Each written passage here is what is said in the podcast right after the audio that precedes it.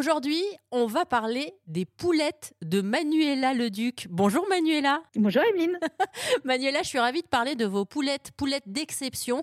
Vous venez de sortir un livre qui s'appelle Aux poulettes aux éditions de Boré. C'est quoi les poules d'exception, Manuela? Alors les poules d'exception, en fait, ce sont euh, soit des poules d'ornement euh, qui ont euh, des looks tout particuliers avec un pétard sur la tête ou des plumes aux pattes.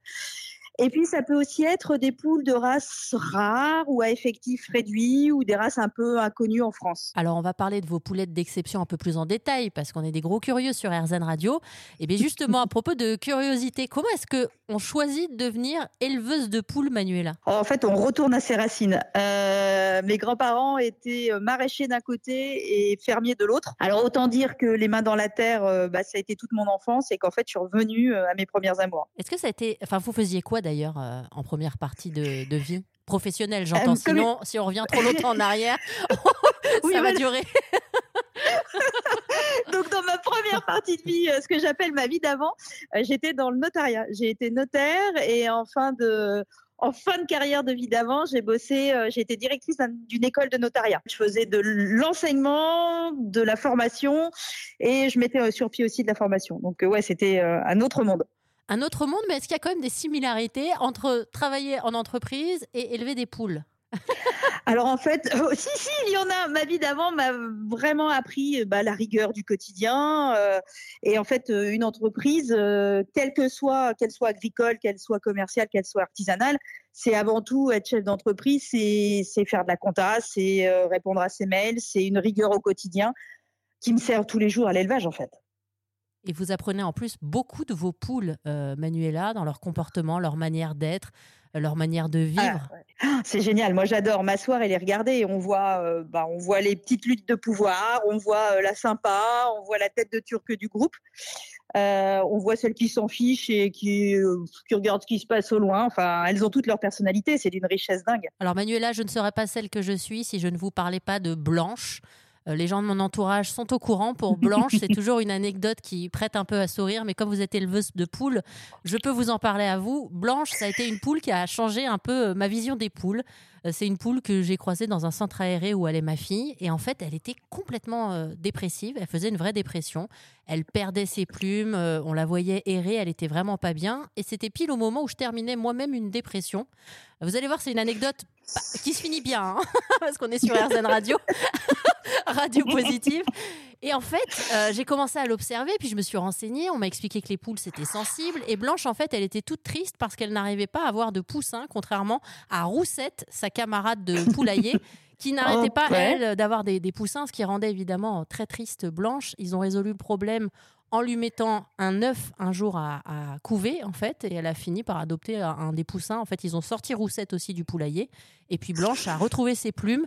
Et je me suis dit, mais oui, c'est un exemple incroyable. On pourrait faire presque de la poule thérapie. Moi, ça m'a beaucoup inspiré cette histoire de la voir, en fait, si mal et être capable de remonter la pente aussi. Mais la nature est fabuleuse pour ça. Elle s'adapte et elle est capable de tout. Et cette observation, c'est d'une richesse euh, vraiment, euh, enfin, qui pour moi est essentielle. Est-ce que les, personnalités de, vos poules d'exception ont à voir en fonction de leur race? Ce que je veux dire, est-ce que si on prend une poule de telle ou telle race, elle aura tel ou tel caractère ou alors ça n'a rien à voir? Ah si, déjà, je pense que selon les races, on a quand même des personnalités différentes.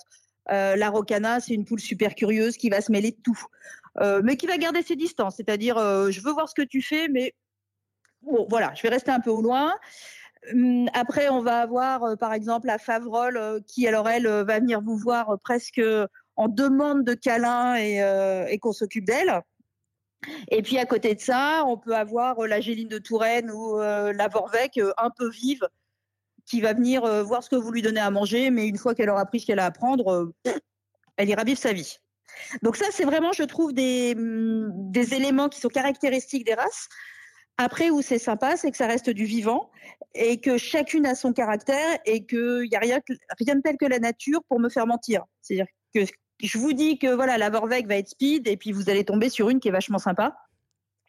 Et euh, ça, c'est euh, ça, je trouve ça aussi chouette parce que la nature vous rend ce que vous lui donnez et que plus vous passerez de temps avec, plus vous aurez des chances de créer un lien particulier. Alors, vous parlez de créer ce lien particulier. Vous vous débrouillez effectivement lorsque les gens viennent vous voir à l'élevage pour essayer de leur faire adopter la poule qui, les qui leur correspond. Oui, je trouve que c'est important euh, que chacun puisse, euh, par rapport déjà alors à l'espace à leur donner, euh, aussi bien la taille du poulailler que la taille extérieure. Ensuite, si c'est pour des, si c'est pour des enfants, si c'est des personnes adultes, s'il y a déjà une poule, de voir en fait pour que ça se passe le mieux, parce que le but c'est que ce soit vraiment facile pour l'adoptant, mais en même temps que le bien-être des poulettes soit primordial. Donc, il faut que tout le monde y trouve son compte pour que pour que ça se passe bien et qu'on en profite. Alors, vous parlez du bien-être euh, des poulettes. Qu'est-ce que, qu'est-ce que ça demande justement quand on veut adopter une poule? Qu'est-ce qu'il faut avoir à la maison? Quel comportement aussi pour que ça se passe bien? Alors, ce qu'il faut avoir, bah, c'est forcément une parcelle de jardin, de terre, parce qu'une poule, ça passe sa vie à gratter. On dit entre 20 et 40 mètres carrés par poule en extérieur. Euh, pourquoi? Parce que c'est souvent la poule en fait est un animal qui gratte, et plus elle aura de surface de terrain à disposition, en fait, moins il y aura des risques sanitaires. Donc euh, ça, c'est important. Après, un poulailler, je suis pas super exigeante sur la taille du poulailler parce qu'en fait, euh, les poules la nuit vivent de toute façon collées. on dit 30 cm de perchoir par poule, mais euh, voilà, ça, si c'est vraiment qu'une partie nuit, elles vont se débrouiller et c'est pas, voilà, c'est pas indispensable. Mais par contre, il leur faut un abri dans lequel elles puissent se mettre à l'abri de l'humidité et des courants d'air. Ça, c'est essentiel. Et puis après, euh, bah, le rôle de l'adoptant, euh, bah, c'est d'aller les voir matin et soir ou de passer du temps avec euh, pour pouvoir créer ce fameux lien et en faire un animal presque de compagnie. Oui, parce que c'est assez bluffant. Hein. Il y a des gens euh, mmh qui ont des liens exceptionnels. Je pense, euh, alors je crois qu'il s'appelait, euh, qui s'appelle Guirec, ce marin breton, un jeune qui est parti avec Monique la poule faire le tour du monde. Il était tout seul avec sa poule sur son bateau. C'est des aventures incroyables, ça. Ah ouais, c'est une aventure incroyable et je trouve ça vraiment génial de montrer que les poules sont aussi capables de nous apporter ça.